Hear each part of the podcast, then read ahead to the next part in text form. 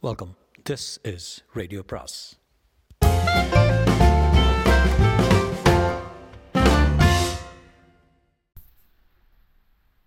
பொன்னியின் செல்வன் அத்தியாயம் அறுபத்தி இரண்டு ஈட்டி பாய்ந்தது.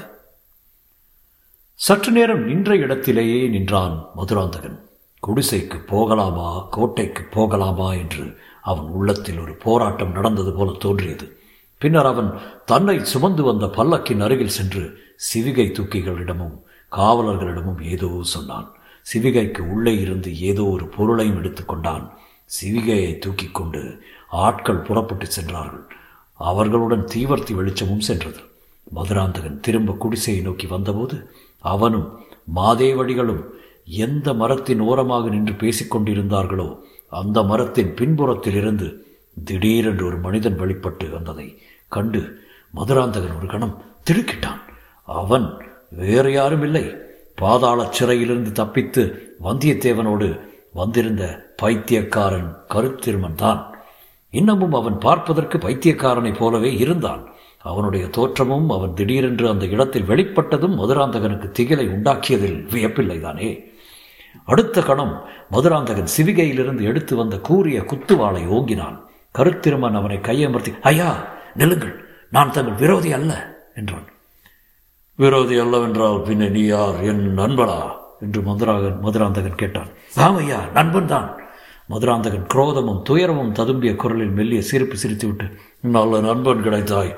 உலகமே என்னை விட்டு நழுவிச் செல்லும் போது நீயாவது கிடைத்தாயே என்றான். ஆமையா உலகத்தில் யாரும் தங்களுக்கு செய்ய முடியாத உதவியை தங்களுக்கு நான் செய்ய முடியும் என்றான் கருத்திருமன் அது என்ன? சொல்லு பார்க்கலாம். நேரமாகிவிட்டது. சொல்லுவதை சீக்கிரம் சொல்லு. எதற்கு நேரமாகிவிட்டது? என்று கருத்திருமன் கேட்டுவிட்டு மதுராந்தகனை உற்று நோக்கினான். அரண்மனைக்கு போவதற்குத்தான் வேறு எதற்கு? தங்களுக்கு உரிமை இல்லாத அரண்மனைக்கு தாங்கள் திரும்பி போக போகிறீர்களா? மதுராந்தகன் மறுபடி முதிர்ச்சி அடைந்து அடேய் என்ன சொல்லுகிறாய்? உனக்கு என்ன தெரியும்? எப்படி தெரியும்? விரைவிலே சொல்லு. இல்லாவிடல் என்று கையில் இருந்த குத்துவாளை ஓங்கினான். ஐயா வாளை ஓங்க வேண்டாம். தங்கள் பகைவர்கள் எதிர்ப்படும் போது உபயோகிப்பதற்கு தீட்டி வைத்துக் கொள்ளுங்கள். சற்று முன் தாங்களும் தங்களை வளர்த்த பெரிய மகாராணியும் இந்த மரத்தடியில் நின்று பேசிக்கொண்டிருந்தீர்கள். நான் மரத்தின் பின்னால் நின்றதை நீங்கள் இருவரும் கவனிக்கவில்லை. ஆஹா ஒட்டு கேட்டு ரகசியத்தை அறிந்து கொண்டாயா? அந்த துணிச்சலுடனே தான் என்னை வழிமறித்து நிறுத்தினாயா? இல்லை இல்லை. மகாராணி தங்களிடம் சொன்ன செய்தி எனக்கு முன்பே தெரியும். அதைவிட அதிகமாகவும் தெரியும். அந்த மாதரசி தங்களை வயிற்றில் வைத்து வளர்த்த அன்னை அல்லவென்றும் கண்டராதித்தர் தங்கள் தந்தை அல்லவென்றும் அவர் தங்களிடம் கூறினார். தங்களுடைய அன்னை யார் என்று சொல்லியிருப்பார்.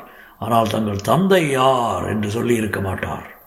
மதுராந்தகனானை வெறுத்து நோக்கி உனக்கு அது தெரியுமா? என்று கேட்டான். ஆம் தெரியும். மதுராந்தகன் அந்த பைத்தியக்கார தோற்றமுடையவன் தான் அவன் தந்தை என்று உரிமை கொண்டாடப் போகிறானோ என்று பீதி அடைந்தான். அருவருப்பும் ஆத்திரமும் நிறைந்த குரலில் உனக்கு எப்படி தெரியும்? நீ யார்? என்று கேட்டான். நான் தங்கள் தந்தையின் ஊழியன் என்று கருத்திருவன் கூறியதும் மதுராந்தகன் முகம் தெளிவு பெற்றது. கருத்திருவன் சற்று அருகில் நகர்ந்து வந்து ஐயா தங்கள் தந்தை என்று மெல்லிய குரலில் கூறினான். மதுராந்தகன் காதில் அவன் கூறியது விழுந்தது. மதுராந்தகனுடைய தலை சுற்றியது. கீழே விழ பார்த்தவன் சமாளித்துக் கொண்டு கருத்திருமனுடைய புஜங்களை உறுதியாக பற்றி கொண்டு நீ நீ கூறியது உண்மைதானா? உண்மையாகவே நான் ராஜகுமாரன் தானா? என்று கேட்டான்.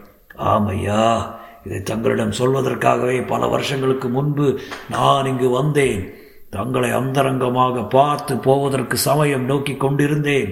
துரஷ்டி துரதிர்ஷ்டவசமாக சின்ன பழுவேட்டரையர் என்னை அரண்மனை தோட்டத்தில் பார்த்து விட்டார். பிடித்து பாதாள சிறையில் போட்டு விட்டார். எப்போது தப்பினாய் எப்படி? இன்றைக்கு தான் வந்தியத்தேவன் என்னும் வாலிபன் ஒருவனுடைய உதவினால் தப்பித்து வெளியே வந்தேன். ஆஹா நானும் கேள்விப்பட்டேன். கரிகாலரை கொன்றதாக குற்றம் சாட்டப்பட்டவன் அல்லவா அவன்?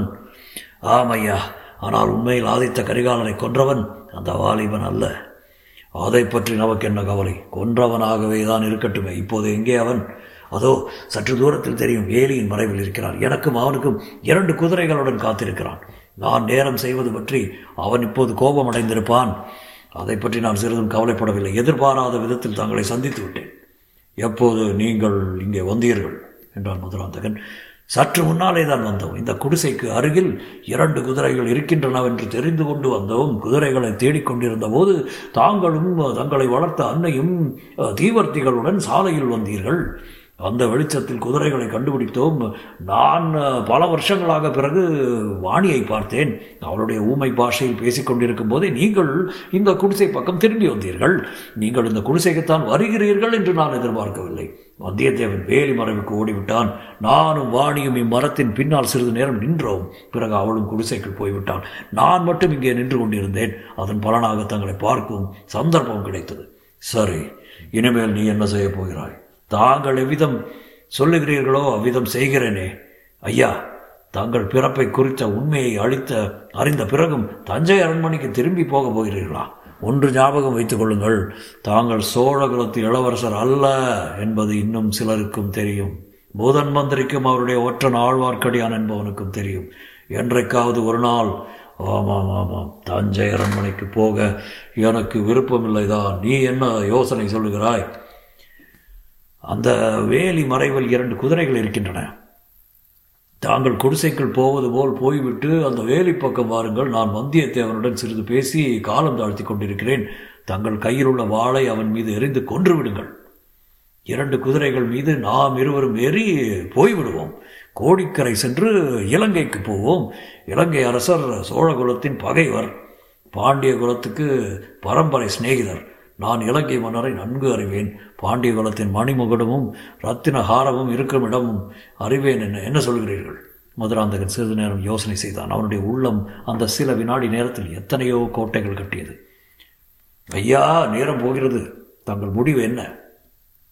வந்தியத்தேவனின் இங்கேயே வந்து விடுவான் அவனை கொல்ல வேண்டும் என்றா சொல்லுகிறாய். தங்களுக்கு தயக்கம் இருந்தால் தங்கள் கையில் உள்ள குத்துவாளை என்னிடம் கொடுங்கள். வேண்டாம் வேண்டாம். இந்த வாளுக்கு வேறு வேலை இருக்கிறது. வந்தியத்தேவனை பற்றி எனக்கு தெரியும். அவன் நல்ல வீரன். அவனையும் நம்முடன் அழைத்து கொண்டு போகலாமே. அழைத்து போகலாம் ஆனால் இன்னொரு குதிரை? குதிரைக்கு என்ன குறைவு? நான் இன்னமும் பட்டத்து இளவரசன் மதுராகந்தான் தானே? என்று கூறிவிட்டு கோபச் சிரிப்பு சிரித்தான். பிறகு நீ போ. அவனை சற்று நேரம் பொறுமையாக இருக்க சொல். இந்த குடிசைக்காரனை பார்த்து ஒரு வார்த்தை பேசிவிட்டு விரைவில் வந்து விடுகிறேன் என்றான். கருத்திருமன் வந்தியத்தேவன் மறைந்து நின்ற வேலியை தேடிக்கொண்டு போனான். நல்ல இருட்டு. தூரத்தில் ராஜபாட்டையில் அவ்வப்போது சிலர் தீவர்த்தி பிடித்து கொண்டு போன போது சிறிது வெளிச்சம் வந்தது. வெகு தூரத்திலிருந்து வந்த அந்த மங்கலான வெளிச்சத்தில் இரண்டு கம்பீரமான புறவிகள் வேலிகளில் கட்டப்பட்டு நிற்பது தெரிந்தது. ஆனால் வந்தியத்தேவனை காணவில்லை. மெல்லிய குரலில் கூப்பிட்டு பார்த்தான் பதிலுக்கு குரல் கேட்கவில்லை. சரி அவனாக தொலைந்து போனால் அதான் போயிற்று என்று கருத்திரமன் எண்ணிக்கொண்டான் வந்தியத்தேவனும் கருத்திரவனும் முதலில் நந்தவன குடிசை அருகில் வந்தபோது அங்கே இருள் சூழ்த்திருந்தது குடிசைக்குள் இருந்த சிறிய விளக்கிலிருந்து சில ஒளிக்கிரணங்கள் வெளியே எட்டி பார்த்தன. தாமரை குளத்திற்கு தண்ணீர் முள்ளச் சென்ற வாணியம்மையாரோ இருவர் இருட்டில் வருவதைக் கண்டு தயங்கி நின்றாள். முதல் வந்தியத்தேவனுடைய முகம் அவள் பார்வையில் தென்பட்டது. உடனே அவளுடைய முகம் மலர்ந்தது. முன்னொரு தடவை சேந்தன் அமுதன் அவனை அழைத்து வந்ததை அவள் மறந்துவிடவில்லை. வரவேற்புக்கு அறிகுறியாக தலையை அசைத்தாள் பின்னால் தொடர்ந்து வந்த கருத்திருமனை கண்டது பேய் பிசாசை கண்டவளைப் போல பீதி அடைந்து செயலற்று பிரமித்து நின்றாள். கருத்திருமன் அவருடன் சமிக்கை பாஷையில் பேச முயன்று அவருடைய பீதியை ஒருவாறு போக்கினான். அவர்கள் இருவரையும் தனியாக விட்டுவிட்டு வந்தியத்தேவன் குடிசையை அணுகினான்.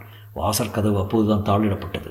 பலகனி வழியாக எட்டி பார்த்தான் சேந்திரமுதன் உயிருக்கு மன்றாடி கொண்டிருப்பதற்கு பதிலாக முகமலர்ச்சியுடன் பூங்குழலியுடன் பேசிக் கொண்டிருப்பதை பார்த்து அவருக்கு சிறிது நிம்மதி ஏற்பட்டது.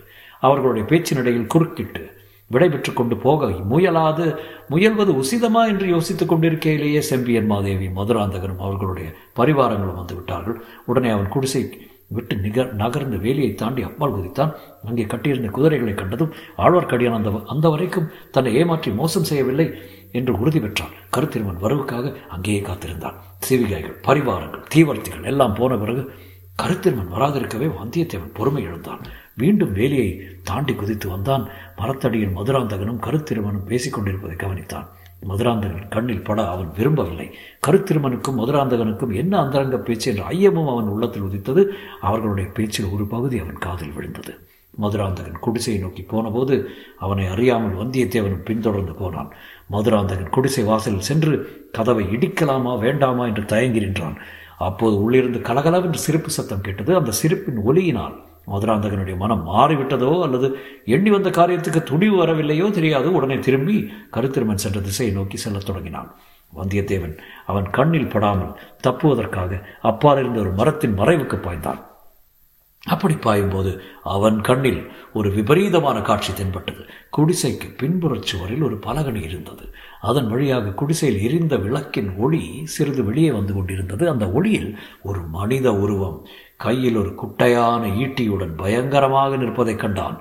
குடிசையின் பலகனி வழியாக அந்த உருவம் உள்ளே உற்று பார்த்தது. பின்னர் ஈட்டியை பலகனி வழியாக உள்ளே எறியும் நோக்குடன் குறிபார்க்கத் தொடங்கியது.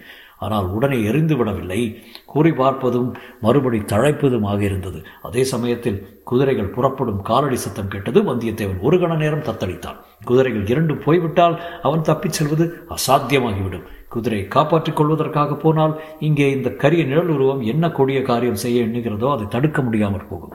வந்தியத்தேவனுடைய தத்தளிப்பு ஒரு நிமிட நேரத்துக்கு மேல் நீடிக்கவில்லை. குதிரைகள் போனால் போகட்டும் அவன் கடமை இப்போது இங்கேதான். கையில் ஈட்டியுடன் நின்ற கரிய உருவத்தை நோக்கி மெல்ல சென்றான். குடிசைகளுக்குள்ளிருந்து வீல் என்று குரல் பீதி நிறைந்த பெண் குரல் தெளிவாக கேட்டது. வந்தியத்தேவன் ஜாக்கிரதையை விட்டு ஒரே பாய்ச்சலாக பாய்ந்தான். ஈட்டியை உள்ளே எறிய இருந்தவன் வந்தியத்தேவன் ஓடி வரும் சத்தம் கேட்டு திரும்பினான். திரும்பிய வேகத்துடன் அவன் மீது ஈட்டியை எறிந்தான். ஈட்டி வந்தியத்தேவனுடைய விழாவில் பாய்ந்தது. அவன் கீழே விழுந்தான். அவன் என்ன ஆனான் என்று கூட பாராமல் ஈட்டியை எறிந்தவன் அங்கிருந்து ஓட்டம் எடுத்தான் தொடரும்.